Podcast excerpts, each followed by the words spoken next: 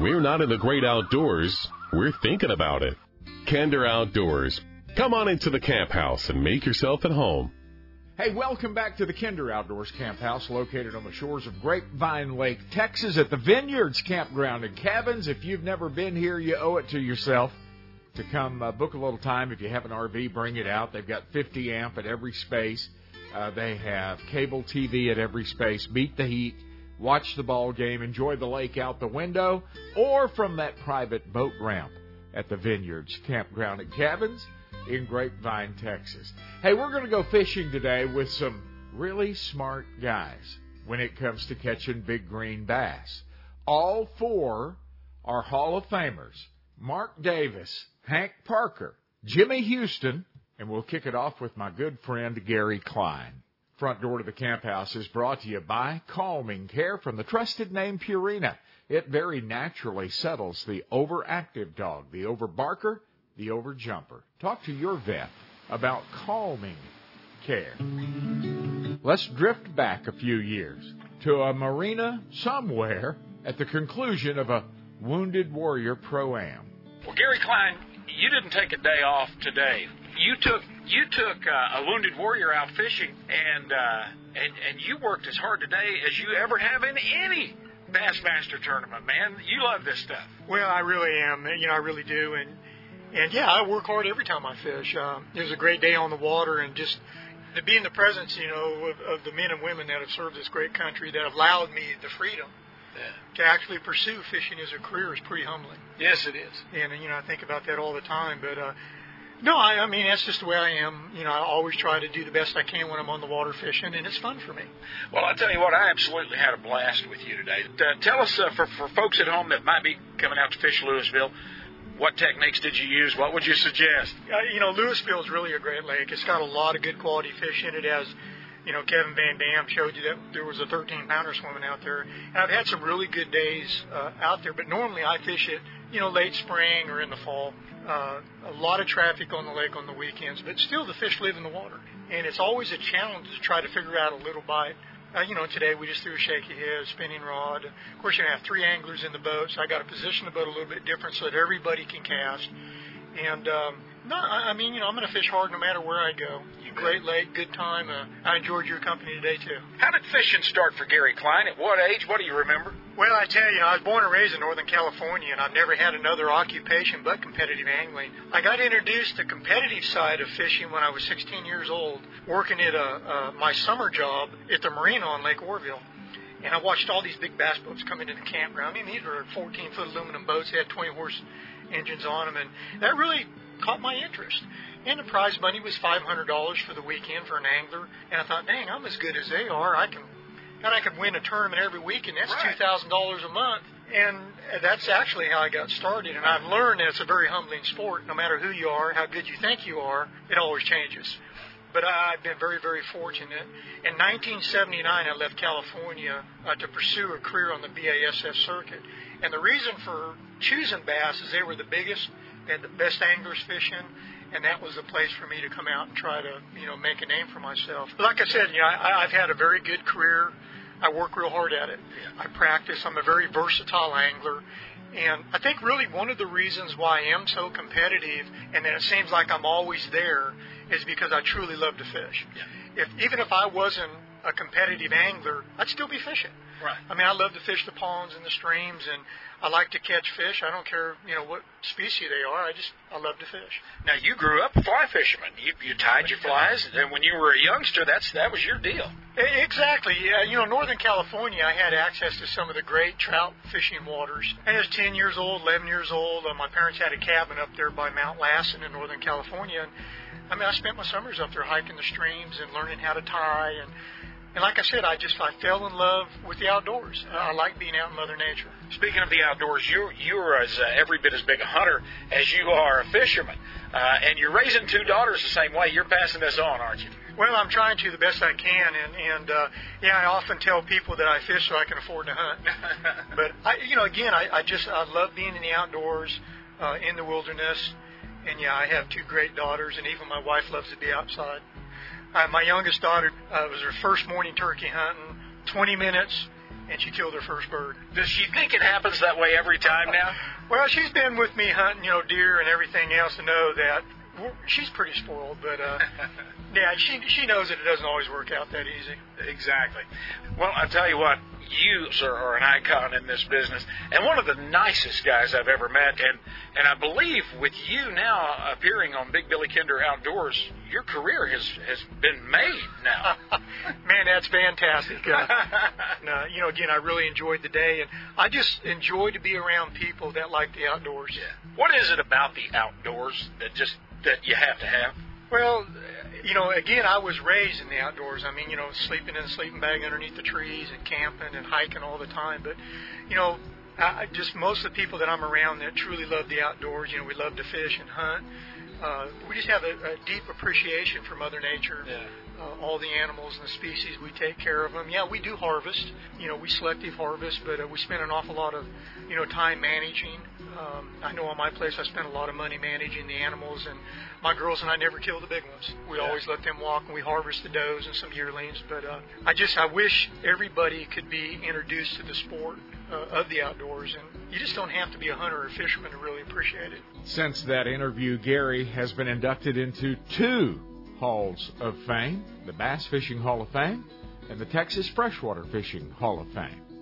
Thank you to my friends at Fortiflora for bringing us this corner of the camp house. America's number one canine probiotic is Fortiflora.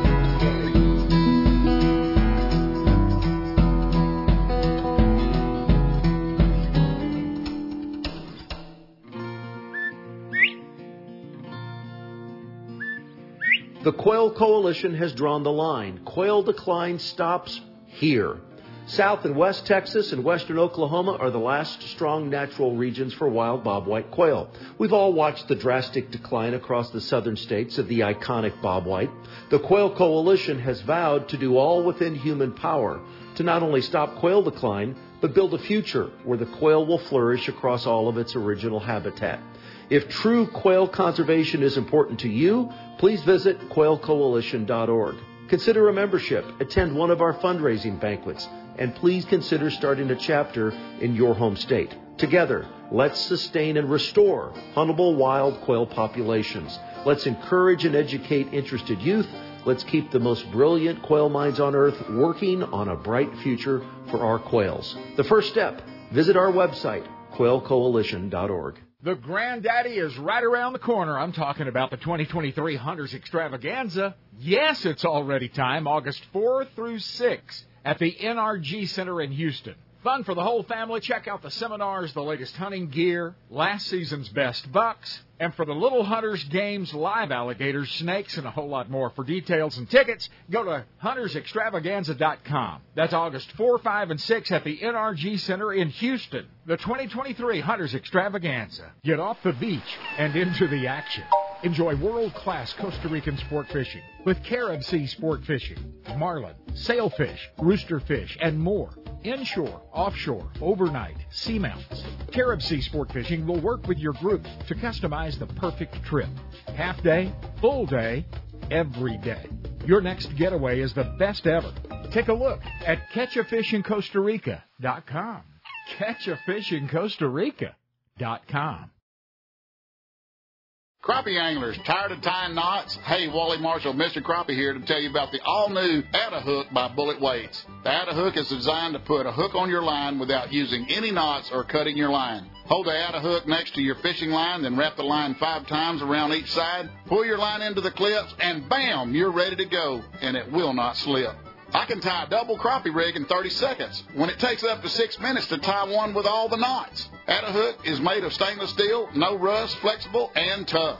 Mr. Crappie and Bullet Weights has made it better, faster, and easier for crappie fishermen to get back in the water catching more crappie than ever.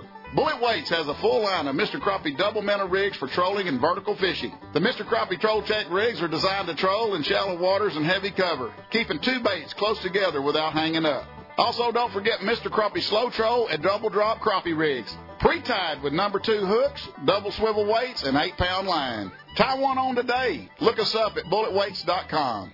If you fry your turkeys during the holiday season and you're tired of the hassle of pots, open flames under hot oil, and sticky oily messes, Then it's time to take a good look at the Cajun Fryer by R&V Works. The original, the last fryer that you'll ever need to purchase.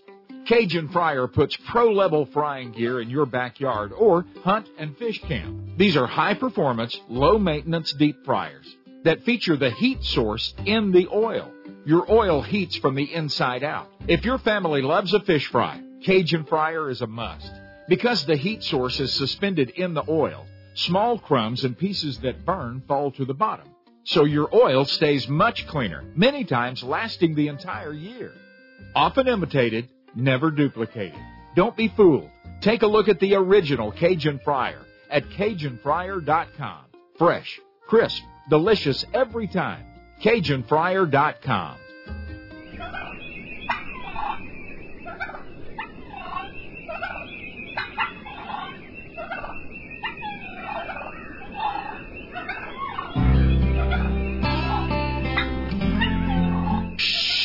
I'm looking at a 12 with a 10 inch drop time. Y'all go on inside with Kinder Outdoors. From the Vineyards Campground and Cabins, don't have an RV? Come on out and use these fully equipped, air conditioned, stocked with dishes, pots, pans, sheets, everything you need for a weekend or a week at the lake, your own private cabin. The Vineyards Campground and Cabins, Grapevine Lake, Texas. It is our Kinder Outdoors Bass Fishing Hall of Fame show today. We're going back to some visits we've had over the past 14 years with some of the most successful names in the history of the sport. It was a really special day for me when we set up a little makeshift studio on the bank of a small lake in Oklahoma. I couldn't even take you there now. Don't even remember where we were. I do know that my special guest that afternoon was the legendary Jimmy Houston. To uh, you won the Oklahoma State Championship in 1966. And uh, take a quick nap, Jimmy, because I've got to read about you a little bit here. Uh, over a million dollars won in bass tournaments, 15 Bassmaster Classics, Bass Angler of the Year in 76 and again in 86, National Freshwater uh, Fishing Hall of Fame in 1990, Pro Bass Fishing Hall of Fame 2002, IGFA Freshwater Fishing Hall of Fame, and Legends of the Outdoors Hall of Fame 2008 named King of Sports for Fishing in 1989. That's all I'm going to read because it's only an hour show. Okay. You know, it kind of it kind of helps when you get old. I guess you get you get old, all they start doing all that stuff for you. And you know, uh, well, the it's IGFA. Nice be, it's nice to work hard and be recognized. Well, it is. You know, the IGFA Hall of Fame is kind of a neat deal because that's mostly saltwater, as you Right, know, and right. and it is a worldwide Hall of Fame. The other Hall of Fames we're talking about all is just is in the United States and Americans, but the IGFA is worldwide, and there's and and, and pretty much. Um, Probably half of the people that have ever been inducted uh, to the to the IGFA Hall of Fame, uh, most of them they were inducted after they died. So Right. uh, I think there's only something like 22 or 23 living members in that. Hmm. So it must be dangerous to be in it. I don't know. I'm gonna back you up I a know, little get me out of here, man. But but, uh, but there's only a handful of freshwater fishermen actually in that, and you're talking about people like you know Ted Williams and Ernest Right. Hemingway and and uh, and, and of course you know current uh, you know Lefty superstars Kreh. in there, Of Lefty. Kreh, uh, Bill Danson, Roland Martin, and Johnny Morris, and but you know really probably you could count on uh, you know on both your both your hands how many freshwater fishermen are in there because it's basically been a saltwater and an international Hall of Fame. Probably more people from outside the United States in the IGFA. Very few people put in uh, you know in any given t- uh, time, so it's it's pretty special, and, it's, and I you know it's, it's a, something I'm I'm really pleased with. Oh, absolutely. And congratulations on all of your honors too. That's uh, what what a career you've had. Do you? Let's go back to your childhood. When's the first time you remember wetting a hook? Who taught you how to hunt? Who taught you how to fish? You know, I tell you, Billy, I you know I can't remember the first fish that I I, I caught. Uh, I can't remember the, the the first time I went fishing. I, I just don't. I I've never. I can't remember it, uh, not fishing. I guess Hmm. what you might say. And uh, I grew up uh, not too far north of here at Moore, Oklahoma, and um, uh, we lived uh, out, you know, which is the city now where we live, but it was country then, and we had a lot of farm ponds around. I I grew up fishing a lot of farm ponds. Uh, my my dad, my two uncles, my granddad carried me fishing as long as I can remember. Uh, we did a lot of uh, uh, crawfish fishing in uh, Crooked Creek, uh, run behind the house Mm. with the, the bacon and catching crawfish and Yeah. crawdads we called them in, in those days and and uh and, and you know it uh, living around Moore, Oklahoma uh it was in the in the country. It's a it's a big city school uh, district now but it was in the country and that's what the kids did. We fished and hunted and all my all my family fished and hunted. So so so that's what we did. Uh I, I got a buddy of mine that uh, I fish and hunt with now uh, quite a bit uh, Toby Keith. That's also from Moore and he tells uh he's a country singer and he he tells everybody that that I was the most famous person ever from Moore, Oklahoma until he came along. they, they put his name on the water tower, and I Did told they? him, I said, I had my name on that water tower, you know, before you were born. Oh, man. but, but they, they, they painted over my name on that water tower. You know, I had it up there in John Deere Green. uh, a lot of people, a lot of people don't know this, but uh, but Jimmy Houston is a deacon at his Baptist church, and your faith runs deep and means a lot to you, doesn't it? It does, you know, and uh, I have been a deacon at that church for for quite a few years now, and uh, I speak to probably 25 or 30 big churches around the nation. What do you tell them? Uh, well, you know, I just share my faith with them. I, I share the testimony and share what uh, you know what God's doing in my life at that particular time. You Yeah. know, which is uh, uh, is always a you know different from time to time. You know, we've been doing that for for a lot of years, and mostly now we do speak to to pretty good sized churches. Uh, it's usually the First Baptist Church in an area or a big non-denominational Right. church.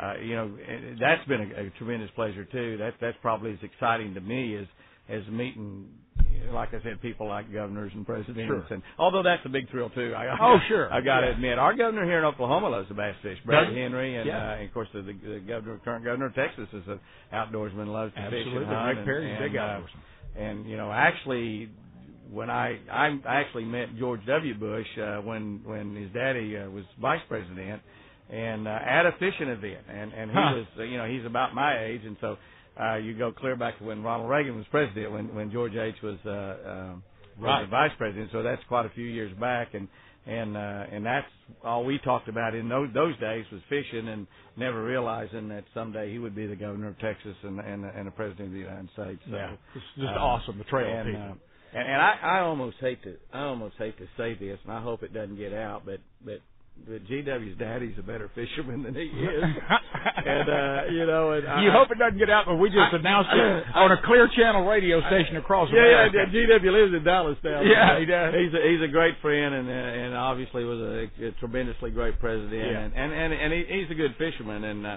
hopefully soon I'll get to take him again, and he can prove that he can outfish his daddy. There you go. There you go. There you go. I got to talk to you real quick about television. First of all, first time you ever kissed a fish, it must you must have gotten a heck of a reaction because you've kissed every one of them since. I've kissed, no, I don't. I only kiss the female fish, and uh, mostly mostly the attractive female fish. But I've kissed a few unattractive ones too. But but uh, but uh, I don't kiss the boys, and uh, I'm not on the pink team. No way. Right. but uh, but but, you know, and I don't know where we started kissing fish. I have no idea. It was probably in a tournament situation, or maybe one time we was doing a television show and needing a, a good fish or two. We've never staged a fish in 34 years of of outdoor television. We caught them all live right in front of the camera. I'm so glad you said that. yeah, we've never done that, and and uh, and there are a lot of fish staged on television, as people know, but we've just never done it, and and probably I guess we're too old to do it now, but. Uh, but it was probably one of those days maybe when we just really needed another fish or two to make sure we got a show that day because, you know, if you if you go out and you fish all day and you don't catch enough fish to get a television show, it's just you strike out. Right. It's just like a a hitter that walks up to the plate and and uh, you know and takes three strikes and walks back to the dugout. He really hadn't accomplished much at that time Yeah. at bat, and so uh, that that's just part of it. Uh, 23 uh, years, or 20 years at ESPN. We were at, on we were on ESPN for Top 20 rated years. outdoor show on ESPN. Top rated show there for almost all of those 20 years, and uh, certainly the last 18 or 19 of them. And I think we still are the third longest running show ever on ESPN. Hmm. The largest, the longest running show on ESPN consecutively has been Sports Center, and actually the second longest running show on there is Jerry McKinnis, the Fishing Hole.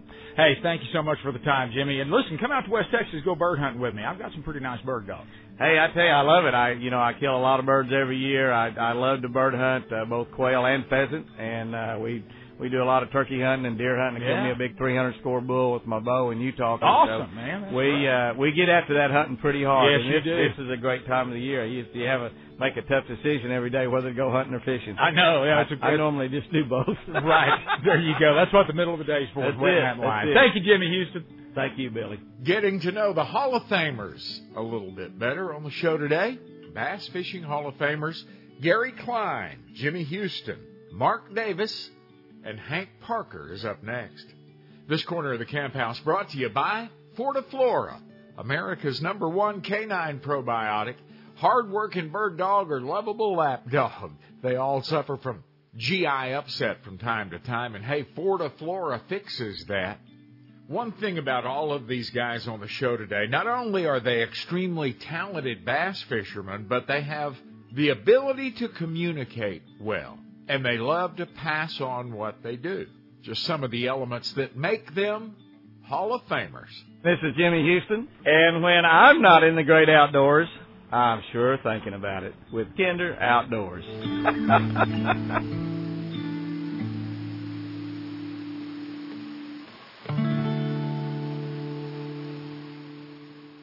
Can you believe it's almost time for the Texas Trophy Hunters Extravaganzas? It's certainly time to get it on the calendar. The 2023 Hunters Extravaganza will be in Fort Worth, August 11 through the 13th. Fort Worth Convention Center. You know the drill. Seminars, equipment, gear, the best bucks from last year, live alligators, snakes, and a whole lot more. For more details, go to huntersextravaganza.com. August 11 through 13, Fort Worth Convention Center. The Hunters Extravaganza. John Payne and his Tejas Ranch Fence Company know that there's no cookie cutter approach. Every job, every ranch, every lay of land is unique and custom. We're able to take a look at the owner's intent, the individual characteristics of the property, and really come up with a solution that works for them. We've got a great team here that has a, passion for what we do. Your land, our passion. We love bringing out the best in your property. TejasRanchFence.com. When we're not on the road hunting or fishing America, Kinder Outdoors calls the Vineyards Campground and Cabins in Grapevine, Texas, home. It has everything I need to prepare and broadcast coast to coast and border to border each week. Full hookups, cable TV, and 50 amp service at every RV site. Strong Wi Fi that's powerful enough to ship Kinder Outdoors to you, no matter where you are in the U.S. or Canada. Most importantly, I can walk out of my fifth wheel and launch my boat at the Vineyards boat ramp without ever leaving the gated property. There's a sandy beach, a fully stocked camp store complete with firewood, groceries, and even commonly needed RV supplies. Rent a golf cart to make your way around this giant park, located on the shores of Grapevine Lake, Texas. Every single cabin and RV is lakefront or lake view, and you're just blocks away from Main Street Grapevine with fantastic shopping and dining. As you can imagine, the Vineyards Campground and Cabin stays pretty busy, so why don't you block a little time right now at vineyardscampground.com. There's a place I love to go in the pristine Texas Hill Country that features first class lodging, outstanding cuisine, world class wing shooting, the best free range access deer hunting in the world, my favorite by the way, plus native whitetails and turkey, and some of the most comfortable hosts that you've ever enjoyed. Don't forget to throw in the fly rod. You'll want to experience the crystal clear waters of Joshua Creek and the Guadalupe River. Rolling hills and Texas live oaks, friendly smiles, and spring fed waters. Orvis and Beretta agree that Joshua Creek is one of the finest hunting and shooting ranches in existence, and I think you will too. You won't find a prettier place to get married. And our staff and facilities will make your corporate event, family reunion, or private party turnkey and the best you'll ever experience. Joshua Creek Ranch in the historic Texas Hill Country between San Antonio and Fredericksburg. Want to go? Of course you do. JoshuaCreek.com. Ag Texas. The name itself says trust, honesty, strength, and tradition. Ag Texas has from the get go been dedicated to the prosperity of agriculture and rural America. The Ag Texas family can help grow your herd or your operation. Give us a call and talk to Ag Texas pros about risk management in the form of crop insurance, protecting borrowed capital and savings. We specialize in everything from dairy cows to pecan trees. And have the right financial tools and knowledge at Ag Texas to help you grow. and grow safely. We can't tell you when it's going to rain again, but we can assure that your crop, your cows, your family, and the family land are secure and protected no matter the storm or the dry spell. We are agriculture at Ag Texas, and we look forward to visiting with you. Ag Texas is at agtexas.com and just down the road.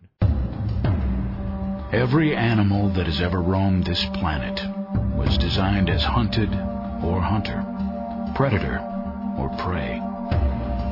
We are hunters. If it were ever necessary, even the strictest vegan would return to the wild, driven to survive by the instincts of his ancestors. Those who hide behind the soft delusion of their own ignorance do so from within a civilization whose very being costs the lives of countless creatures every single day. Death is an undeniable fuel of life. This is the undeniable truth of existence. To live in balance with the planet that sustains us, we must admit and embrace the nature within us. Trust the hunter in your blood.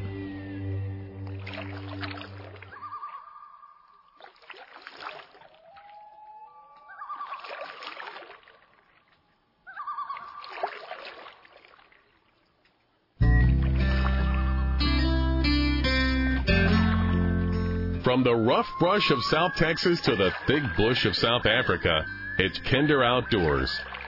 This corner of the camp house is brought to you by the Hunters Extravaganza shows that are kicking off in about a month. First one in Houston at the NRG Center. Get it on your calendar. August 4, 5, and 6.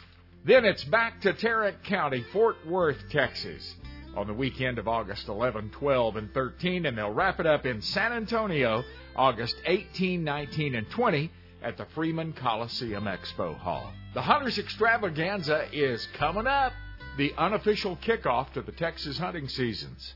We're taking a stroll through the Bass Fishing Hall of Fame on the show today. So far, we've heard from Gary Klein and Jimmy Houston. And of course, everybody loves this guy, Hank Parker. Hank, Parker. Man, I've been wanting to sit down with you for a long time uh, because there's there's two things in this life that just make me happy: banjo music and watching Hank Parker on TV. Man, that's you're just fun. You have fun with life, don't you? You know, I've never been rated up there with banjo music. I think that's pretty hot right there. You've never heard a sad banjo song in your life, have you? no, I really haven't. Now that I think about it, you're right on. Ricky Skaggs, that's my, that's got to be your hero. He's right up there for sure.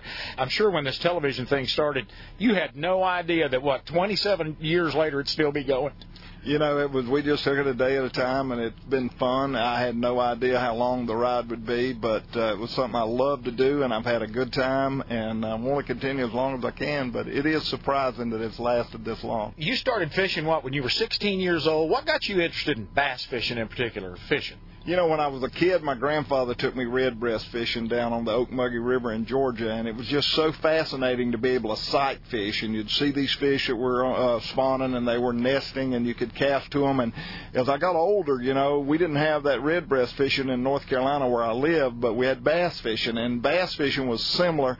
And uh, I just got absolutely fascinated and hooked on fishing at a real, real young age, probably six, seven, eight years old. And then when I was 10, 11 years old, I, I kind of gravitated toward bass, and by the time I was 16, I was I was hooked completely. you were eat up with it. When did you kind of look at your fishing and say, you know what, I'm pretty good at this. I think I can beat those older guys you know, I had no options. I wasn't qualified to do anything other than pick up tin cans on the side of the road, and aluminum prices were extremely low. and uh, you know, uh, don't litter, don't mess with Texas. You know how that that's kind of started in North Carolina. People weren't throwing their cans out, so it was hard to make a living doing that. So I had my other option was going fishing, so I chose fishing. And you did well. A couple of Bassmaster classics. What's it take? I know we've got a lot of a lot of local trails that listen to the show every week, and a lot of local fishermen. What's it take to win a classic? It, and don't say luck, doggone it. Well, you know, it is the the the harder you work, the luckier you'll get. You'll yep. find that always. But it doesn't matter whether it's a Bassmaster Classic, it doesn't matter if it's a club championship, it doesn't matter what it is. I've never really been motivated motivated by the money. I've always been motivated by the competition, and uh, you got to focus and you got to understand who you're fishing against, understand the water you're fishing against, and understand the capability of what that lake is. You know, you go to some lakes and you realize, boy, you're going to get so few bites. You don't want to catch fish in practice. You want to really be conservative. If you go to other lakes that everybody's going to catch a limit of fish, so you got to get a better grade of fish. So you got to catch fish in practice to understand. So part of being able to uh, compete, and today it's so much easier than it was in the past because there's so much history that you can look up about a lake and about a tournament on the internet that you kind of know what it takes to win. So you've got to know the personality of that lake going in for that particular time of year to know kind of what you're shooting for. I've heard you say before that one of your favorite parts of fishing is figuring out a new body of water. You really enjoy the study that goes into it. Uh, somebody uh, pulling up on on a lake for the very first time, dumping the boat in. What are you looking for? you know, again, you go back to uh, a little bit of research. You got to ask yourself now: Is it spawning season? Is it pre-spawn? Is it post-spawn? Uh, are the fish keying in on food or, or a spawning area? Uh, so you determine what you're looking for. And one of the things that I tell people when fish are keying in on bait, uh, look for the birds. Go find the birds. They're going to show you where the bait is every time without exception. They fish for a living, so they're going to be where the bait is. You find the bait, you find the cover, and then you have this big tackle box. I like to call it a toolbox because fishing lures are nothing but tools. And you look into your fishing toolbox and you say, now what lure do I have that would most thoroughly fish this structure? And you choose a bait accordingly. You know, you, you look at the size of the bait fish the fish are feeding on and you take all that into consideration and then you start with your lure selection and it's just a process of elimination. We're going to try this, we're going to try this, and we're going to try this. And it's always important to keep that process of elimination going in, in an order that you can keep up with and you know you don't go back and start repeating yourself. Once you've eliminated water, eliminated the lure, move on, move on. A lot of people get hung up. I tell people if you want to be a better fisherman, then leave your favorite bait at home for a year. There's so many people that rely on a bait. They don't read the water. Hey, I caught them on this lipless crankbait three times in a row, that's all I'm going to throw.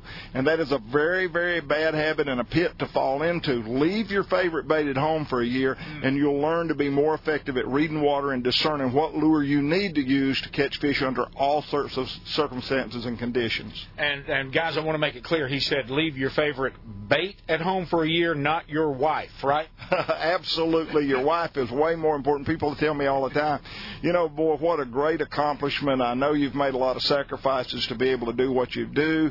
And uh, I, agree with with that. I have. I've made a lot of sacrifices, but I will tell you this: I have a wife, uh, children, and grandchildren. I wouldn't trade one of my children or my wife or my grandchildren for every bass at every swim. They're way more important to me than fishing. Speaking of relationships, you were a, pretty much a knothead till you were about 16 years old. What in the heck changed you?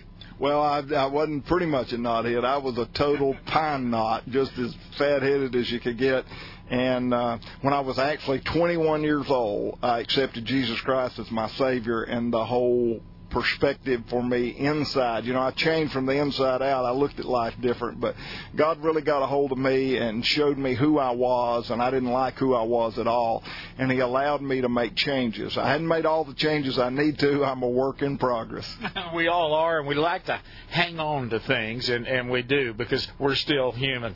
Um, winning a couple of Bassmaster Classics, being so popular on television through the years, that's allowed you to go fishing with some pretty neat people that God put on this earth. Who are some of your favorite folks? Well, I'm a big uh, George W. Herbert Bush fan. I, I've had the privilege to fish in a couple of presidential tournaments with him. That's been pretty awesome, and George W. as well.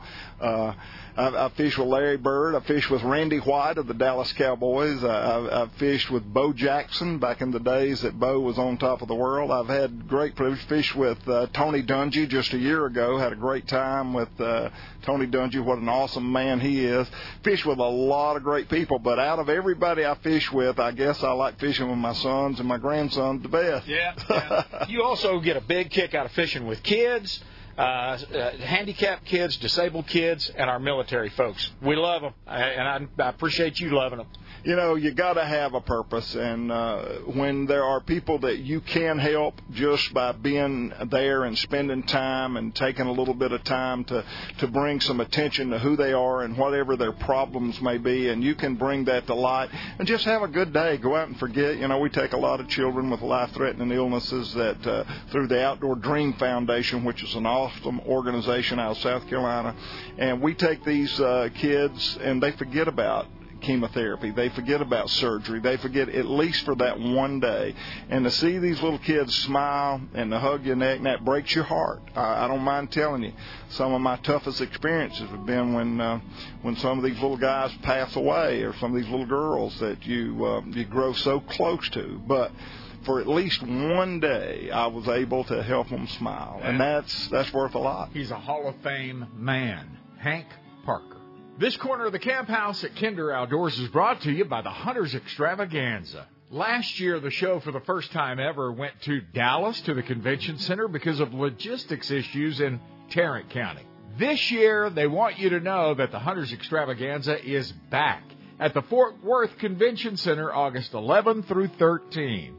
It's Hank Parker, and when I'm not in the great outdoors, I'm thinking about it with Kinder Outdoors.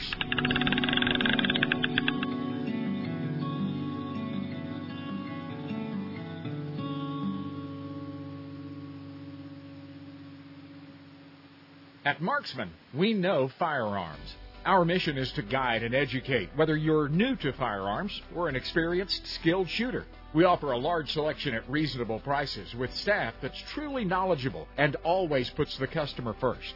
Military and first responders get a 10% discount, and we offer free 90 day layaway. For guns, ammo, optics, or accessories, head to Marksman Firearms in Granbury, Mansfield, Killeen, or Wichita Falls. Make your mark at Marksman. When you drop your wild game off at Cinnamon Creek Ranch Wild Game Processing, go ahead. Order up your ground meat and breakfast sausage. But don't stop there. We worked on a taco meat for three years to where women and kids would eat it, and a chili that we make now where you just take these things home and just throw them in a crock pot or fry them in a pan and they're ready to go. Our tamales are probably hands down to anyone's. They're double meat and, you know, masa, and they're simple, and they're and they're we just can't make them fast enough. They're fully cooked. All you got to do is poke two or three holes in the bag that we give them to you in, and throw them in the microwave for three and a half minutes aside, and it's like we just pulled them out of our steamer the day we made them. These items have become staples in our home. Robin's favorite is the taco meat. I'm partial to the tamales. And what a feast when we put it all together for friends and family. Cinnamon Creek Wild Game Processing, just north of Fort Worth, about a mile from Cabela's as the crow flies. CinnamonCreekRanch.com. The granddaddy is right around the corner. I'm talking about the 2023 Hunters Extravaganza. Yes, it's already time, August 4 through 6 at the NRG Center in Houston. Fun for the whole family. Check out the seminars, the latest hunting gear, last season's best bucks, and for the little hunters, games, live alligators, snakes, and a whole lot more. For details and tickets, go to huntersextravaganza.com. That's August 4, 5, and 6 at the NRG Center in Houston. The 2023 Hunters Extravaganza.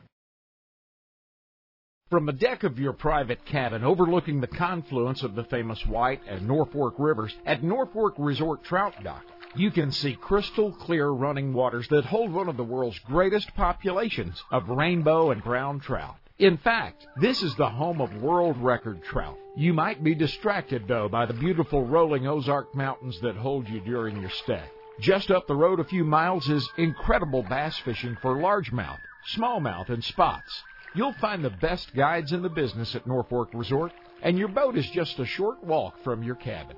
Your guide will find a gravel shoal perfect for preparing a hot shore lunch with fresh caught trout and all the trimmings. You'll think about a nap after lunch, but there's more fish to catch and river to explore before retiring to your fully furnished riverside hideaway.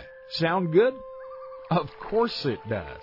Norfork Resort Trout Dock in Norfork, Arkansas. NorforkResort.com. Life is better outdoors. Relax and find your space at the beautiful vineyards, campground, and cabins on Grapevine Lake. Well known for its peaceful setting, lovely grounds, lakefront views, and accommodating Texas friendly staff. Our full hookup sites can accommodate all bus or RV sizes and offer 50 amp service, many spacious pull throughs, able TV, and lightning fast Wi Fi. Our fully furnished cabins make it easy to feel miles away without actually roughing it. Enjoy a partially shaded private beach, large playground, fishing pier, water sport rentals, hiking trails, and more. The on site camp store offers a wide selection of camping supplies, groceries, and gifts. Our landmark pavilion is perfect for your next reunion, rally, or wedding. You'll feel miles away from everything when you're only minutes from anything. Check out historic downtown Grapevine with various entertainment venues, large festivals and events, restaurants, wineries, shopping, and the new world class Harvest Hall. The Vineyards Campground and Cabins. VineyardsCampground.com.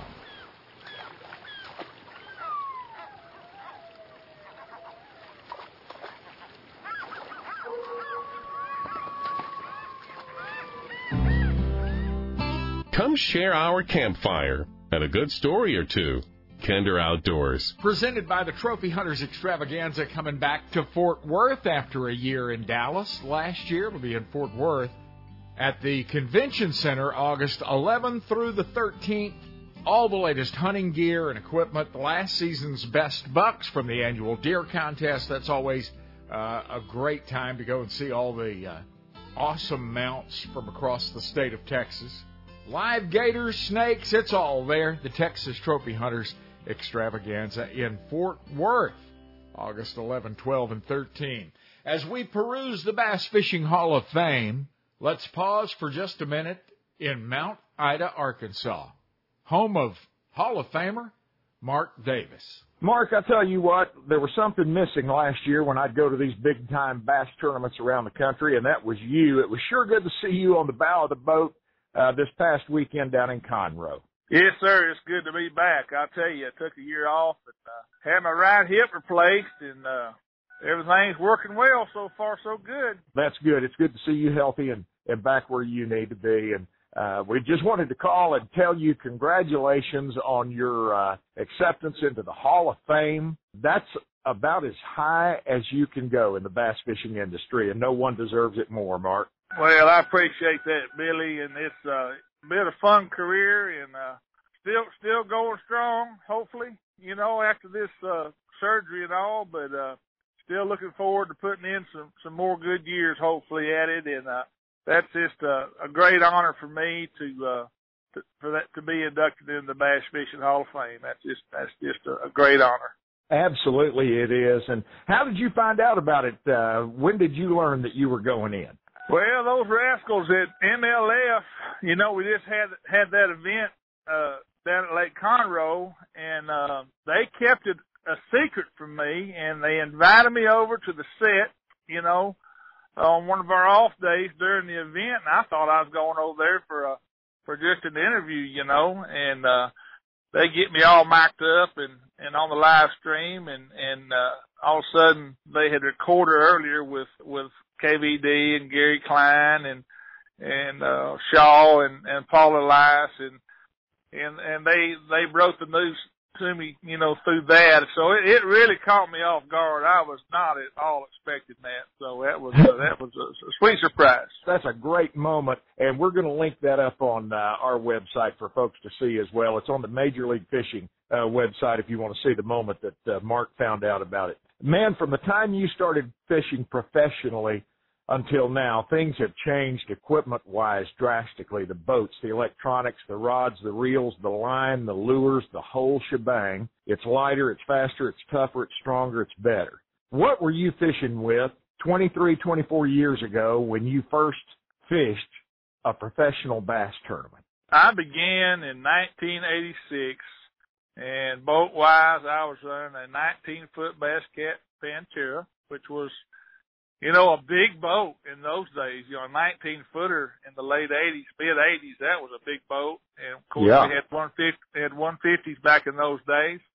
And, uh, you know, some flashers and, uh, 24 volt trolling motors.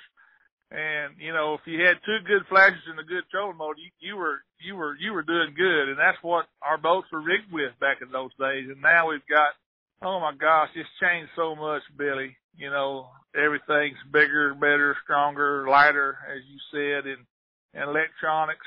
uh, rods, reels, lures, hooks, everything. Line, everything is just it, it, it's changed so much, and it's going to continue to change. You know, I was hanging around the boat shop and and just got back home a day or two ago, and and you know we were talking about the live scope and the new live units from Lowrance and and how good they are, and, and someone in there said, when will it ever stop? When will it ever end? And my answer was, it it, it will not end. It's going to continue to improve, and uh, you know who knows? You know, ten, twenty years from now, who knows where, where we're going to be with this stuff.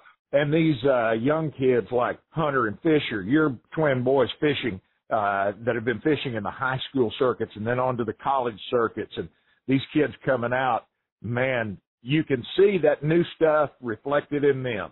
They get it. Oh, absolutely. Of course, the, yeah, and the learning curve is, is a lot shorter now than it was, you know, when I started. Even when I started, you know, you, you had to pretty much learn it on your own, you know, and, and these these young kids nowadays, there's so much out there they can pick up. They still have to go out there and make it work for them, but it's so much easier, you know, for them to pick it up and and and apply it to their fishing than it was, you know, 30 years ago. When you first started, a waypoint back then was eyeballing a telephone pole in line with an oak tree and That's and exactly getting out right. the, yeah, get out there by line of sight. Yep, and and you know you you I think you were a better angler in those days because you had to. uh you talk about a piece of structure, when I say structure, I'm talking about like a hump or a creek channel or, or something like that. You had to visualize by using your electronics how that thing was shaped, you know, and uh, then you learned as you idled around on it and looking at the shape of it, you, you found those little features that held the fish, whether it be, you know, a point or a, you know, a sharp drop or, or whatever it was on that piece of piece of structure that held the fish, but you you had to visualize, you know, in your mind. You didn't have a map, you didn't have a GPS map to look at. Nowadays you you can see all the little features out there on that structure on a ledge or whatever that you're fishing. In those days you didn't have that. Then you had to basically fish and like you said, you had to line up things and, and find triangulate and, and have lineups and and that was the way you had to fish. And Yeah. If it was fog, if it was foggy that morning, you couldn't see your lineups. Guess what? You probably weren't going to get on the spot. You know. yeah. It's a lot, My- lot different now. yes, sir. It has changed a lot. Hey, when you uh, first began fishing uh, B.A.S.S in the very early days, who were some of the heroes of fishing then? Who were the guys you looked up to? Well, Larry Larry Nixon was always my hero. You know, he was from Arkansas, and of course, he Larry moved to Toledo Bend uh, right out of right out of school and and started guiding down there and and fishing tournaments and. He was the man. I mean, there there were some others, uh, but Larry was the guy that I looked up to the most. He was just the. At, when I came along, in my opinion, Larry was the most complete angler on the tour as far as uh you know knowing how to could he was so versatile he could do it all and and I and I tried to emulate Larry and that was and you know Larry's still fishing Larry Larry's getting on up in years just like all of us but you know there was a lot of good guys out there but Larry Larry was my hero Hey, if I remember correctly, you told your dad you wanted to be a professional bass fisherman, and he kind of frowned on that, didn't he? Well, he did, and you know, this was uh I was I was lucky, I guess, or maybe I was unlucky, I don't know, but uh, you know, and I, I talk to my boys all the time. Well, you know, what are you going to do? Get out of school? They don't know what they want to do, but I was one of those kids that I knew exactly what I wanted to do. I want to make a living bass fishing, and of course, my dad was old school, and he's like, "Son, no one makes a living bass fishing, you know." That's just not a, you know, that, that that's that, that's not going to work. Of course, uh, you know, in those days there weren't but a handful. And that I'm talking about back when I was in grade school. Uh, you know, maybe nine, ten years old. There, there was just a, a little bitty handful of guys, and you know, tournament bass fishing was was it was a brand new sport in those days. So, uh, yeah, he he wasn't too keen on the idea of it starting out, but once I got into it, uh, he, I had his full support once I got started. He could kind of see the the road, you know, that that was laid out there in front of me, and uh, he he was all for it once I got going with it. Well, and it has uh, that road has led directly to the Hall of Fame. You've done it at such a high level for such a long time, and as we saw on Conroe just a few days ago, you're still fishing at a very high level. And again, Mark, we congratulate you, and, we're sure tickled for you. Well, I sure appreciate that, Billy. And uh, like I said, I, people ask me all the time. 55. People ask all the time, well how many more years you gonna fish? And I said, hey, I take it, you know, one year at a time, but I have no plans of stopping any time in, in the future, or, or at least in the near future. You know, I'm you can't do it forever, but I have no plans of stopping yet.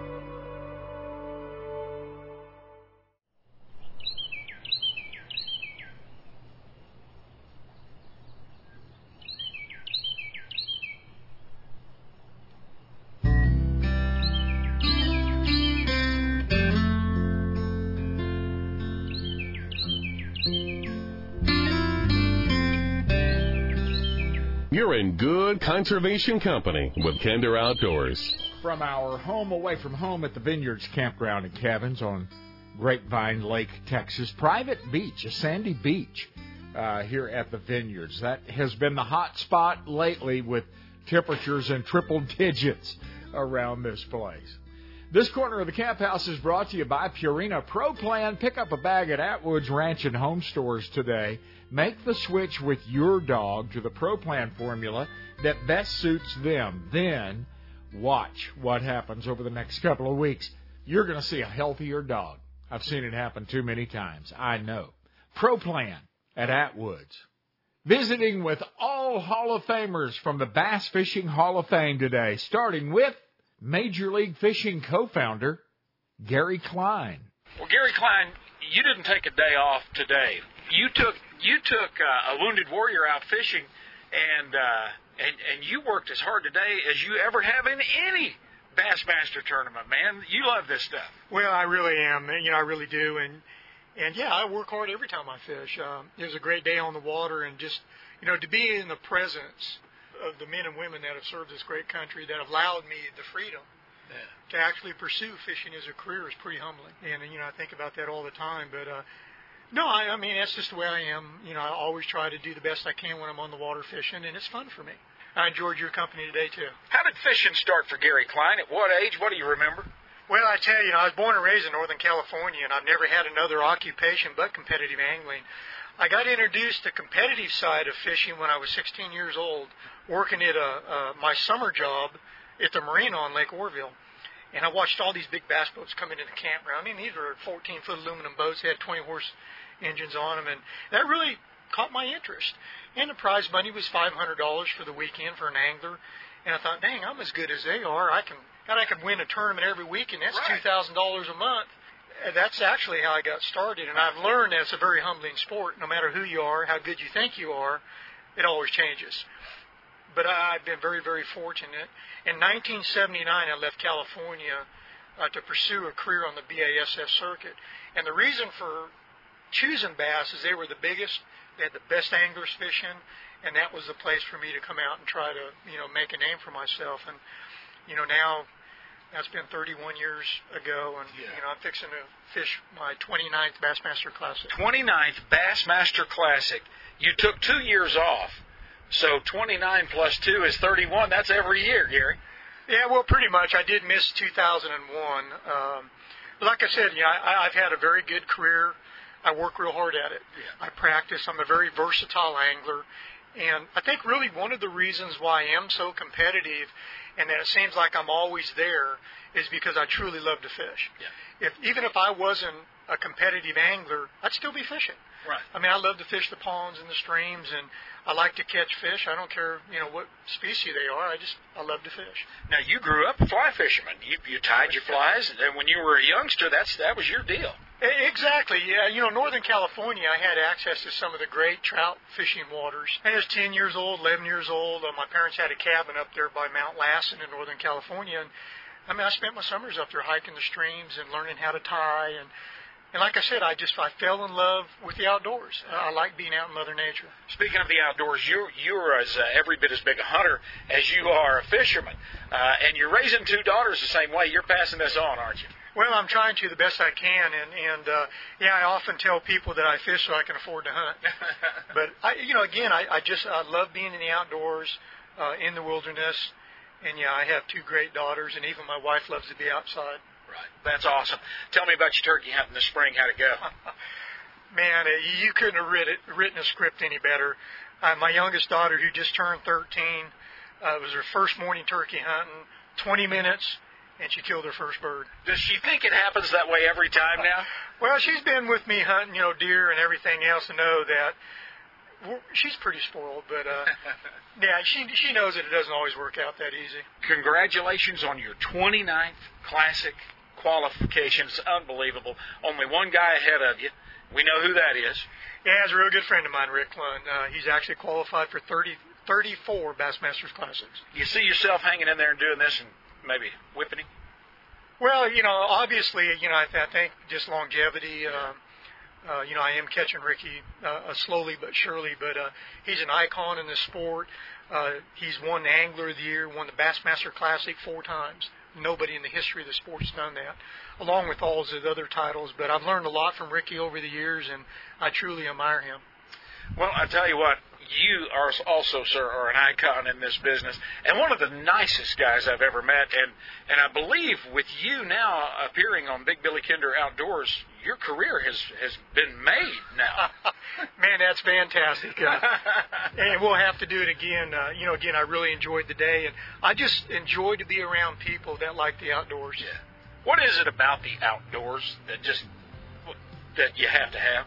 You know, again, I was raised in the outdoors. I mean, you know, sleeping in a sleeping bag underneath the trees and camping and hiking all the time. But, you know, I, just most of the people that I'm around that truly love the outdoors, you know, we love to fish and hunt. We just have a, a deep appreciation for Mother Nature, yeah. uh, all the animals and the species. We take care of them. Yeah, we do harvest.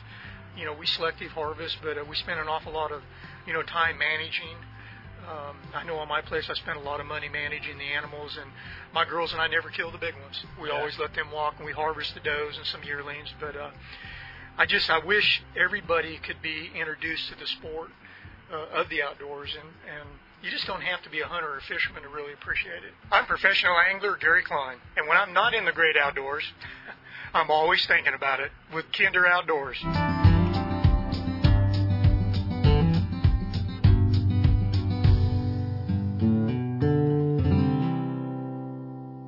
Introducing Canyon Valley Provisions. Grass fed beef is high in omega 3s and conjugated linoleic acid, which is known as CLAs.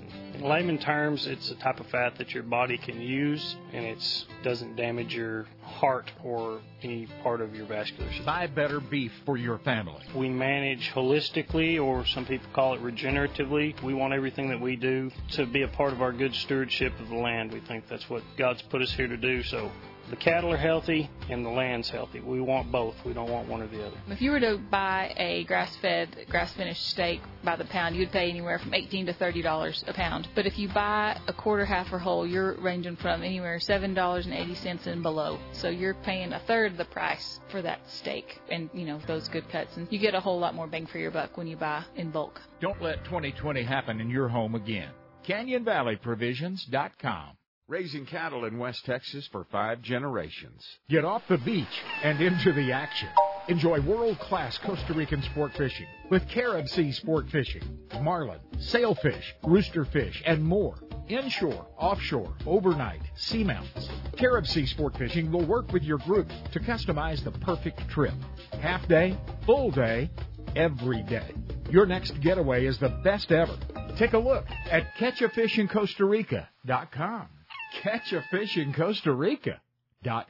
Hey, San Antonio, get the Hunters Extravaganza on your calendar. Yes, it's coming back to the birthplace of the Texas Trophy Hunters Extravaganza, August 18, 19, and 20 at the Freeman Coliseum Expo Hall.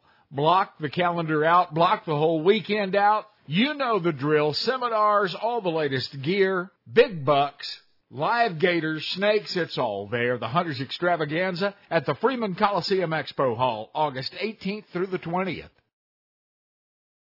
Crappie anglers, tired of tying knots? Hey, Wally Marshall, Mr. Crappie here to tell you about the all-new Atta Hook by Bullet Weights. The Atta Hook is designed to put a hook on your line without using any knots or cutting your line. Hold the Atta Hook next to your fishing line, then wrap the line five times around each side. Pull your line into the clips, and bam, you're ready to go, and it will not slip.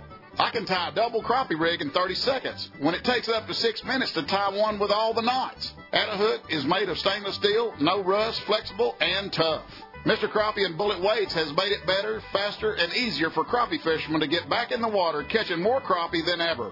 Bullet Weights has a full line of Mr. Crappie double minnow rigs for trolling and vertical fishing. The Mr. Crappie Troll Check rigs are designed to troll in shallow waters and heavy cover, keeping two baits close together without hanging up. Also, don't forget Mr. Crappie Slow Troll and Double Drop Crappie Rigs. Pre-tied with number two hooks, double swivel weights, and eight-pound line. Tie one on today. Look us up at bulletweights.com. The True Life Taxidermy Studio in Granbury, Texas, has won Best Studio in the state of Texas time after time after time. Roy Holdridge and his True Life staff of artists take your memories to a higher level, a degree of professionalism and perfection that matches the memory of the hunt or that fishing trip. True Life can create and integrate lifelike landscape, multiple animals, fish, and fowl. International shipping and trophy care is turnkey when you turn it over to Roy Holdridge and True Life in Granbury, Texas. My home is a testament to the impeccable work of True Life Taxidermy. The ducks, pheasant, deer, and fish are realistic and they last. A special deer in memory on my wall dates back nearly 30 years and still looks fresh and new. Preserve that special memory this year with True Life Taxidermy. Visit the 1,800 square foot trophy room and see Roy's talent on display. True Life Taxidermy is online at truelifetaxidermy.org.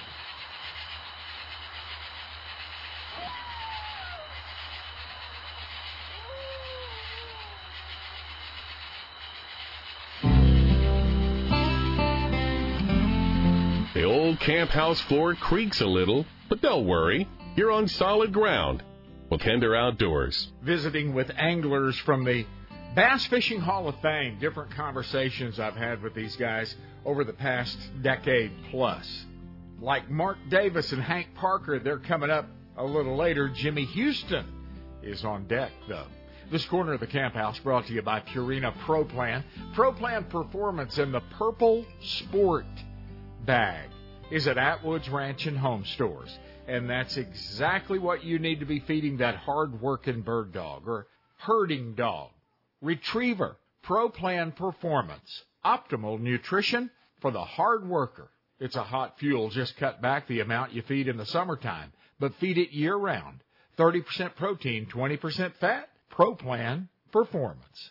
What a thrill it was for me 10 years or so ago to join Jimmy Houston under a shade tree along the shoreline of crystal clear Oklahoma waters.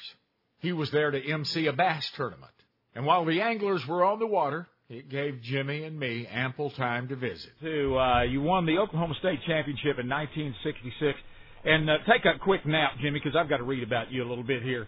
Uh, over a million dollars won in bass tournaments, 15 Bassmaster Classics, Bass Angler of the Year in 76 and again in 86, National Freshwater uh, Fishing Hall of Fame in 1990, Pro Bass Fishing Hall of Fame 2002, IGFA Freshwater Fishing Hall of Fame, and Legends of the Outdoors Hall of Fame 2008. Named King of Sports for Fishing in 1989. That's all I'm going to read because it's only an hour show. Okay. You know, it kind of it kind of helps when you get old. I guess you get you get old, all they start doing all that stuff for you. And you know, uh, well, the it's IGFA. to be, it's nice to work hard and be recognized. Well, it is. You know, the IGFA Hall of Fame is kind of a neat deal because that's mostly saltwater, as you Right, know, and right. and it is a worldwide Hall of Fame. The other Hall of Fames we're talking about all is just is in the United States and Americans, but the IGFA is worldwide, and there's and and, and pretty much. Um, Probably half of the people that have ever been inducted uh, to the to the IGFA Hall of Fame, uh, most of them they were inducted after they died. So Right. uh, I think there's only something like 22 or 23 living members in that. Hmm. So it must be dangerous to be in it. I don't know. I'm gonna back you up I a know, little get me out of here, man. But but, uh, but there's only a handful of freshwater fishermen actually in that, and you're talking about people like you know Ted Williams and Ernest Right. Hemingway and and uh, and, and of course you know current uh, you know, Lefty superstars Kreh. in there, Of Lefty. Kreh, uh, Bill Danson, Roland Martin, and Johnny Morris, and but you know, really, probably you could count on uh, you know on both your both your hands how many freshwater fishermen are in there because it's basically been a saltwater and an international Hall of Fame. Probably more people from outside the United States in the IGFA. Very few people put in, uh, you know, in any given t- uh, time. So it's it's pretty special, and, it's, and I, you know, it's, it's a, something I'm I'm really pleased with. Oh, absolutely. And congratulations on all of your honors too. That's uh, what what a career you've had. Do you? Let's go back to your childhood. When's the first time you remember wetting a hook? Who taught you how to hunt? Who taught you how to fish? You know, I tell you, Billy, I you know I can't remember the first fish that I I, I caught. Uh, I can't remember the, the the first time I went fishing. I, I just don't. I I've never.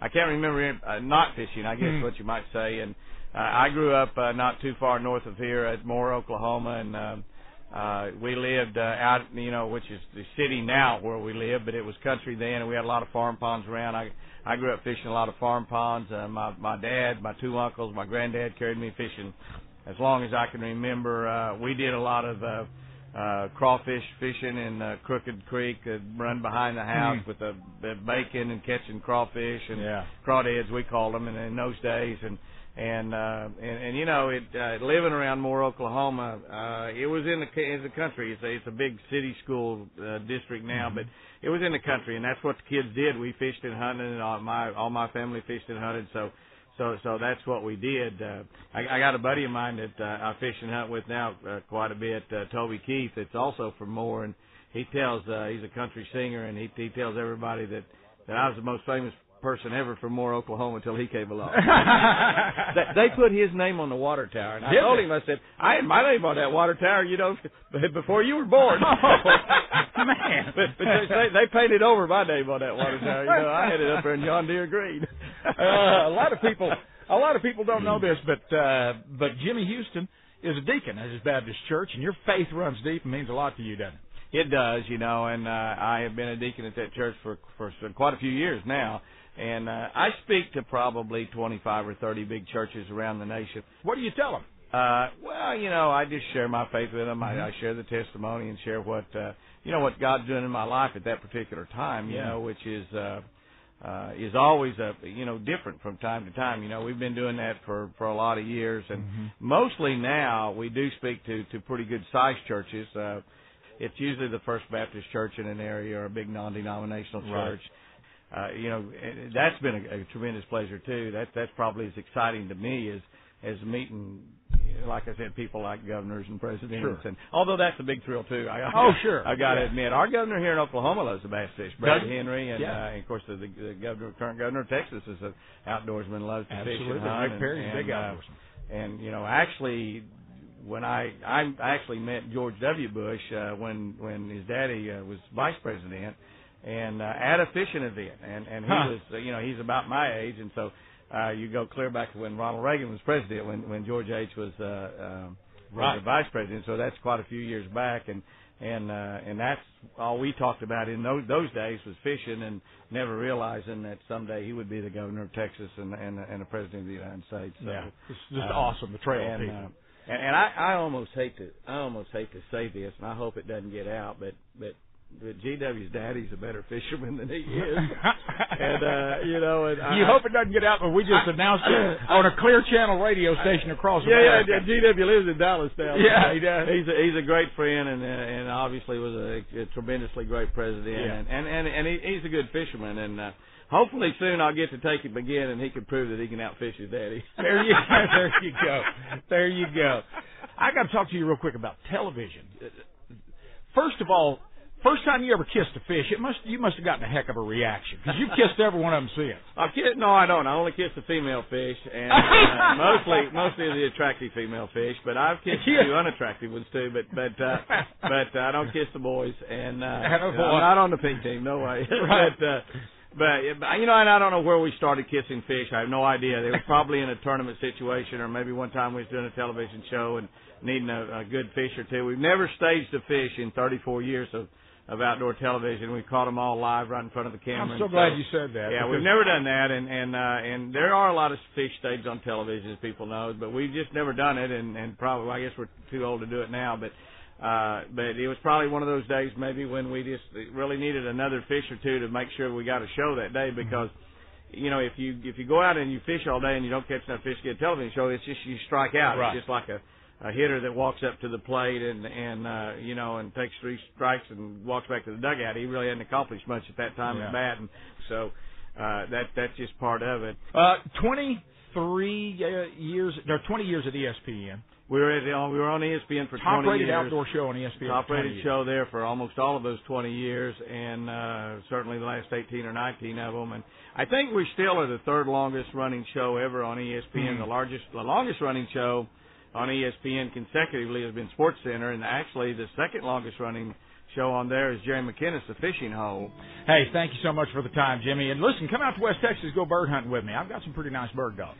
Hey, I tell you, I love it. I, you know, I kill a lot of birds every year. I, I love to bird hunt, uh, both quail and pheasant, and uh, we we do a lot of turkey hunting and deer hunting. I killed Yeah. me a big 300 score bull with my bow in Utah. Awesome, so man. That's We great. uh, we get after that hunting pretty hard. Yes, and you this, do. This is a great time of the year. You, you have a make a tough decision every day whether to go hunting or fishing. I know, yeah, it's a I, I good- normally just do both. right. There you go. That's what the middle of the day is for. That's it. that That's line. it. Thank you, Jimmy Houston.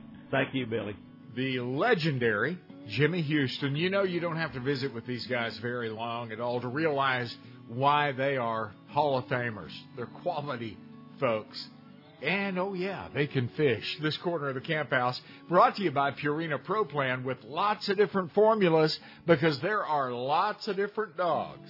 Pick up the Pro Plan formula that best suits your dog at Atwood's Ranch and Home Stores.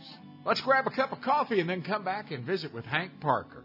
Hey everybody, it's Dominic Zamito with Two Rivers Fly Shop in Norfork, Arkansas. When I'm not in the great outdoors, I'm sure thinking about it with Big Billy Kinder Outdoors. Billy, are you sinking? It looks like you've got a heck of a hole in your waders there.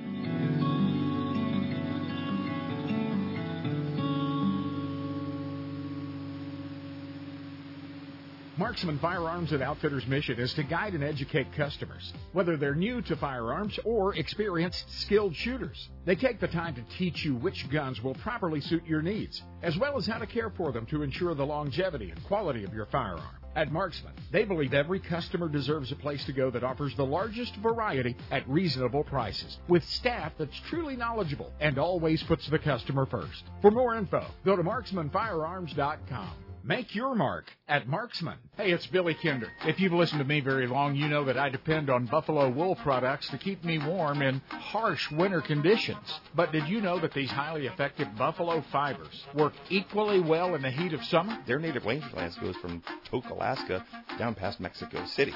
Ron and Teresa Miskin have three decades of weaving perfection from those precious insulating fibers of the bison, and they put them to the test on the world's toughest playground, Alaska. That's our field testing. The moose hunting, um, there's so much that goes on up there. The big advantage of bison fiber, besides the insulation, is its moisture wicking and keeping your feet dry, your, your body dry, and that sweat away from there. Reduces the bacterial growth, reduces any foot fungus or anything like that. Bison fiber in a cowboy boot will run three to five degrees cooler than a cotton sock. Take a look at the new line of cool, wicking buffalo wool for the summer.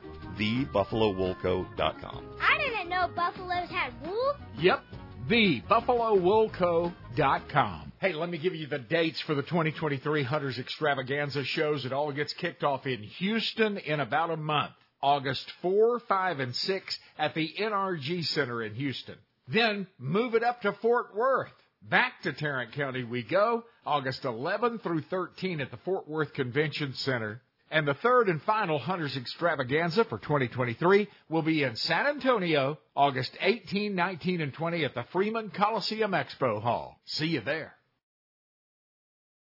National outdoor writer Ken Kirkaby knows of what he writes. I think I probably hunted in just about every western state. Uh, yeah, and I fly fished in a lot of those places. He's fished the waters, walked the land, and harvested the game that makes him authentic. That's where the basis of that comes from. I wanted to make this really authentic, and I wanted people to identify with it. Guys like you and I have a real hard time finding good stuff to read because it's written by guys that just don't know what the heck they're writing about. And guys like you and I, we read two pages and we say, hey, that's phony. This is this is not the way it is. Ever since The Old Man and the Sea, fishing novels have been scarce on the horizon. That was until national outdoor writer Ken Kirkaby wrote his Blue Water Classic, The Tournament. Chuck Wechsler of Sporting Classics says you can read the tournament in about the time it takes to catch a big marlin, and every moment will be just as fun, just as exciting. Jennifer Mayhall of Paradise This Week says the tournament reels you into the world of sport fishing and doesn't let you go. The Tournament by Ken Kirkaby. Get it on Amazon. At the Outdoors Tomorrow Foundation, we're really happy to have more than 50,000 kids in school classrooms learning about archery, fishing,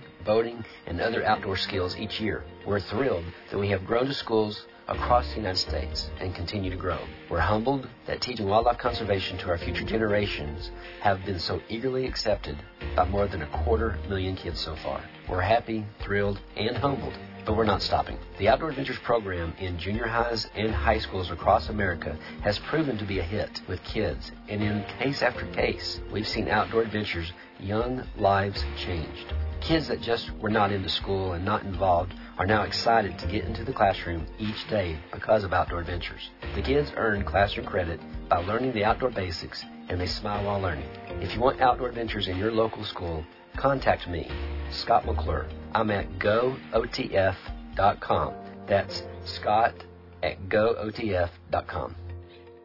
Dove hunting in Argentina is well documented, but as my friends at JJ Caceria, Cordoba Doves will tell you, the duck hunting is unmatched anywhere in the world. Lane Balky is the U.S. representative for JJ Caceria. The Duck Lodge uh, is in Corrientes. We shoot 30 ducks in the morning and 10 per perdees in the afternoon. We have 11 different species of ducks. We have a duck season from the 15th of April to the 31st of August. You are assured before you ever leave American soil that you're going to feel welcome and at home when you hunt with your new friends at JJ Caceria. Our lodge is beautiful. It's four years old. It has 10 double bedrooms, all with private baths, all heated and air conditioned. Uh, it's very comfortable. We don't put on air, so you'll feel as relaxed in the lodge as you do in your living room. Hunt world class doves and ducks in Argentina. Plan next year now by visiting CordobaDoves.com. My name is Jose Grasso, the owner of JJ Caceria. Can see me in Argentina.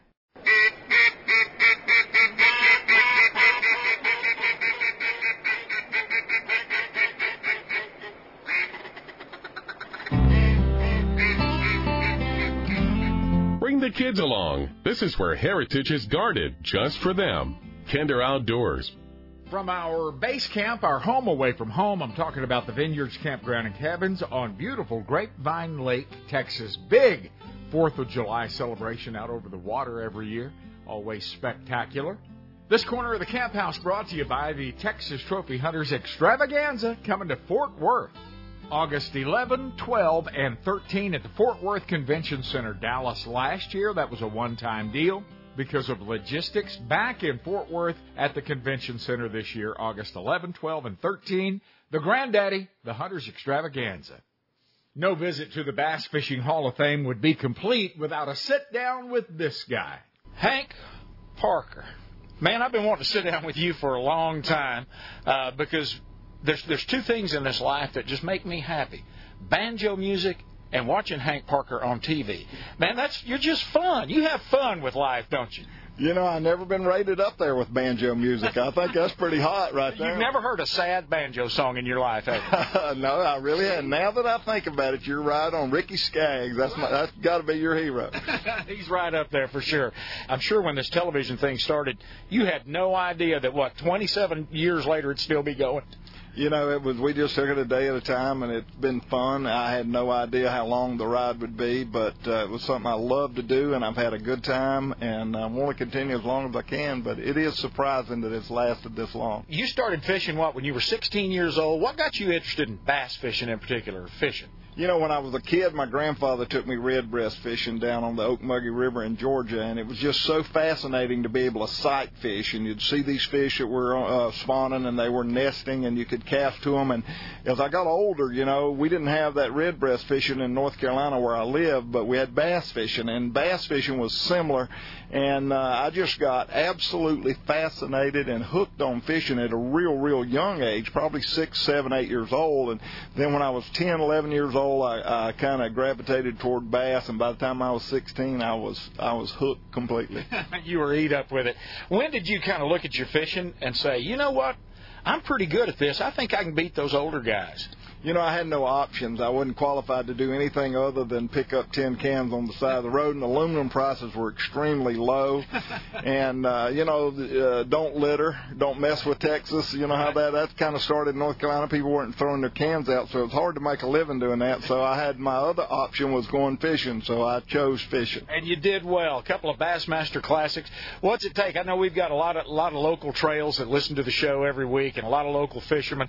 What's it take to win a classic? It, and don't say luck, doggone it. Well, you know, it is the the the harder you work, the luckier you'll get. You'll Yep. find that always. But it doesn't matter whether it's a Bassmaster Classic or it doesn't matter if it's a club championship. It doesn't matter what it is. I've never really been motivated motivated by the money. I've always been motivated by the competition. And uh, you got to focus and you got to understand who you're fishing against, understand the water you're fishing against, and understand the capability of what that lake is. You know, you go to some lakes and you realize, boy, you're going to get so few bites. You don't want to catch fish in practice. You want to really be conservative. You go to other lakes that everybody's going to catch a limit of fish, so you got to get a better grade of fish. So you got to catch fish in practice to understand. So part of being able to uh, compete, and today it's so much easier than it was in the past because there's so much history that you can look up about a lake and about a tournament on the internet that you kind of know what it takes to win. So you've got to know the personality of that lake going in for that particular time of year to know kind of what you're shooting for. I've heard you say before that one of your favorite parts of fishing is figuring out a new body of water. You really enjoy the study that goes into it. Somebody uh, pulling up on on a lake for the very first time, dumping the boat in. What are you looking for? you know, again, you go back to uh, a little bit of research. You got to ask yourself now: Is it spawning season? Is it pre-spawn? Is it post-spawn? Uh, are the fish keying in on food or, or a spawning area? Uh, so you determine what you're looking for. And one of the things that I tell people when fish are keying in on bait, uh, look for the birds. Go find the birds. They're going to show you where the bait is every time without exception. They fish for a living, so they're going to be where the bait is. You find the bait, you find the cover, and then you have this big tackle box. I like to call it a toolbox because fishing lures are nothing but tools. And you look into your fishing toolbox and you say, now what lure do I have that would most thoroughly fish this structure? And you choose a bait accordingly. You know, you, you look at the size of the bait fish the fish are feeding on and you take all that into consideration and then you start with your lure selection and it's just a process of elimination. We're going to try this, we're going to try this, and we're going to try this. And it's always important to keep that process of elimination going in, a, in an order that you can keep up with and you know you don't go back and start repeating yourself. Once you've eliminated water eliminated the lure, move on, move on. A lot of people get hung up. I tell people if you want to be a better fisherman, then leave your favorite bait at home for a year. There's so many people that rely on a bait. They don't read the water. Hey, I caught them on this lipless crankbait three times in a row. That's all I'm going to throw. And that is a very, very bad habit and a pit to fall into. Leave your favorite bait at home for a year, and you'll learn to be more effective at reading water and discerning what lure you need to use to catch fish under all sorts of circumstances and conditions. And and guys, I want to make it clear. He said, leave your favorite bait at home for a year, not your wife, right? Absolutely. Your wife is way more important. People tell me all the time, you know, boy, what a great accomplishment. I know you've made a lot of sacrifices to be able to do what you do, and uh, I agree with with that. I have. I've made a lot of sacrifices, but I will tell you this: I have a wife, uh, children, and grandchildren. I wouldn't trade one of my children or my wife or my grandchildren for every bass at every swim. They're way more important to me than fishing. Speaking of relationships, you were a, pretty much a knothead till you were about 16 years old. What in the heck changed you?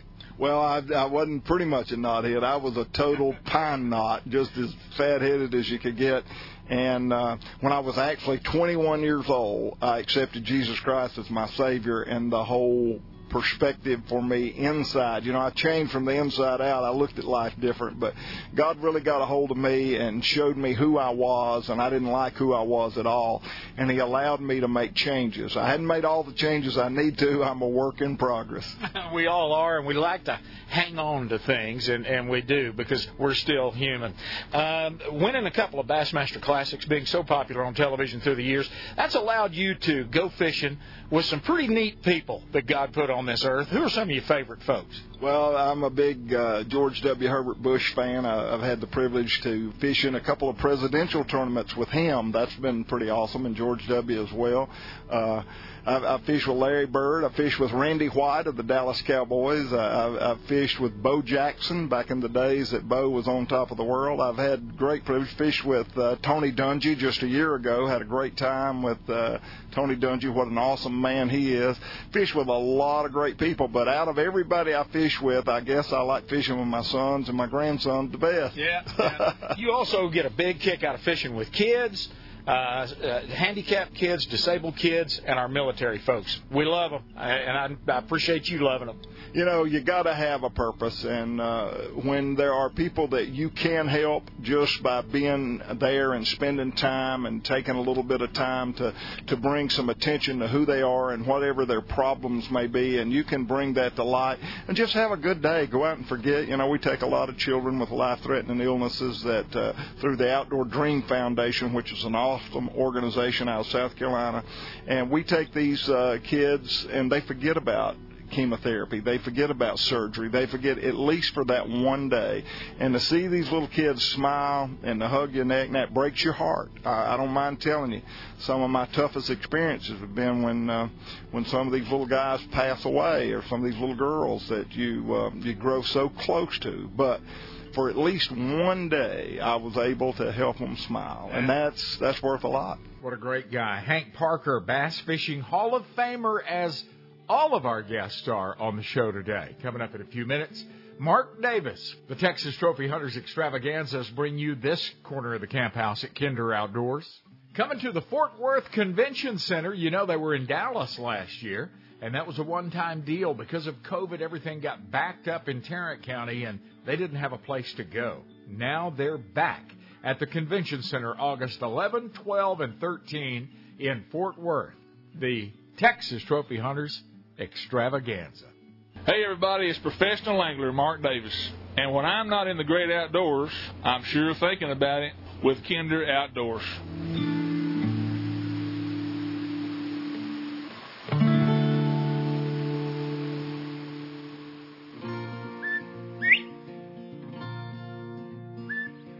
The Quail Coalition has drawn the line. Quail decline stops here. South and West Texas and Western Oklahoma are the last strong natural regions for wild bobwhite quail. We've all watched the drastic decline across the southern states of the iconic bobwhite. The Quail Coalition has vowed to do all within human power to not only stop quail decline, but build a future where the quail will flourish across all of its original habitat. If true quail conservation is important to you, please visit quailcoalition.org. Consider a membership, attend one of our fundraising banquets, and please consider starting a chapter in your home state. Together, let's sustain and restore huntable wild quail populations. Let's encourage and educate interested youth. Let's keep the most brilliant quail minds on earth working on a bright future for our quails. The first step, visit our website, quailcoalition.org. U.S. Highway 287 carries elk hunters and fly fishers, snow skiers and bird dog chasers 72 ounce steak eaters, varied Cadillac picture takers, antelopers, prairie doggers, and rattlesnakers. The Herdware store sits on Highway 287 near Goodnight, Texas. Now, only 18 people live around here, so to keep the lights turned on, we need you 287 travelers to stop by. Come in out of the weather and take a look at the most unique store between the Gulf and Pacific coasts. One of a kind artwork, jewelry, knives, and more.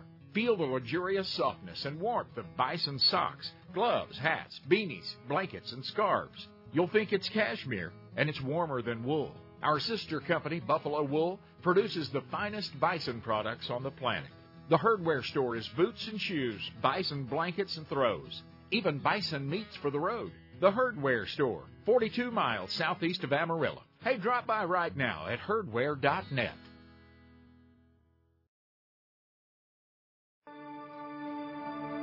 Freedom Hunters. They say thank you to our very bravest and finest in a very special way. Uh, we're a 501c3 military outreach program. We take servicemen and their families out on outdoor ventures, mainly hunting, fishing, shooting trips all around the country and internationally too. These trips are more than a thank you and a good time. Far more. It invigorates them. The healing comes out of it. You know, it's it's it's amazing. I started it just as a thank you, as a give back.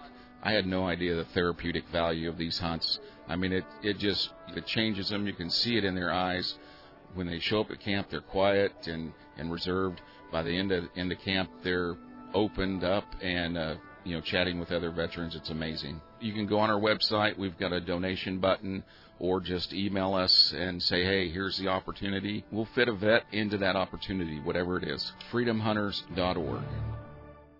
The Wild Sheep Foundation. Our purpose sounds simple to put and keep wild sheep on the mountain. But from where we stand to the top of the mountain is a challenging and exciting journey.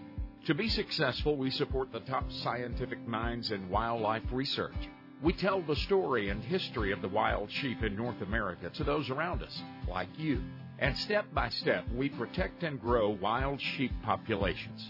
If not for the Wild Sheep Foundation, more than $115 million in care, concern, and conservation work would not have happened over the past 40 years. Important work that has seen our wild sheep populations grow from 25,000 or so in the 1950s to more than 85,000 today. Learn more about the worldwide leader in wild sheep conservation. Secure a membership, attend a banquet, bid on an auction item, make an impact on top of the mountain. WildSheepFoundation.org.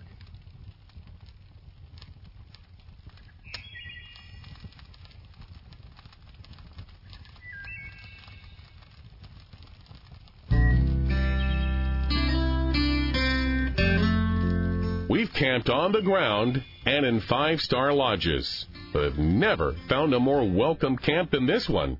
Kinder Outdoors. Brought to you by our friends at the Texas Trophy Hunters Extravaganza, coming back to San Antonio August 18, 19, and 20 at the Freeman Coliseum Expo Hall. You know the drill.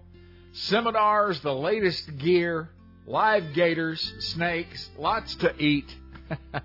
All the details at huntersextravaganza.com or come see me at kinderoutdoors.com, and uh, we've got the link there for you.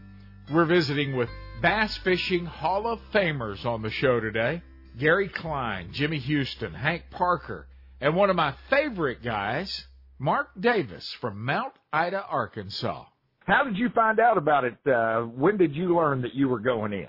Well, those rascals at MLF, you know, we just had had that event uh down at Lake Conroe and uh they kept it a secret from me and they invited me over to the set, you know, on one of our off days during the event and I thought I was going over there for a for just an interview, you know, and uh they get me all mic'd up and and on the live stream and and uh all of a sudden they had recorded earlier with with KVD and Gary Klein and and uh Shaw and and Paul Elias and and and they they broke the news to me, you know, through that. So it, it really caught me off guard. I was not at all expecting that. So that was that was a, a sweet surprise. That's a great moment, and we're going to link that up on uh, our website for folks to see as well. It's on the Major League Fishing uh, website if you want to see the moment that uh, Mark found out about it. Man, from the time you started fishing professionally until now, things have changed equipment wise drastically. The boats, the electronics, the rods, the reels, the line, the lures, the whole shebang.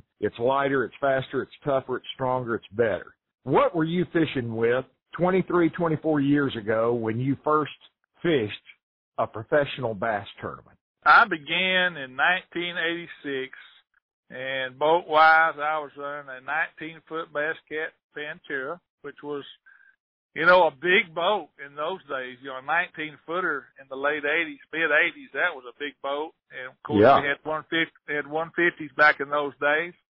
And, uh, you know, some flashers and, uh, 24 volt trolling motors. And, you know, if you had two good flashers and a good trolling motor, you, you were, you were, you were doing good. And that's what our boats were rigged with back in those days. And now we've got, oh my gosh, it's changed so much, Billy. You know, everything's bigger, better, stronger, lighter, as you said, and, and electronics, uh, rods, reels, lure, hooks, everything line, everything is just, it, it, it's changed so much and it's going to continue to change. You know, I was hanging around the boat shop in and just got back home a day or two ago, and and you know we were talking about the live scope and the new live units from Lowrance and and how good they are, and, and someone in there said, when will it ever stop? When will it ever end? And my answer was, it it, it will not end. It's going to continue to improve, and uh, you know who knows? You know, ten, twenty years from now, who knows where, where we're going to be with this stuff.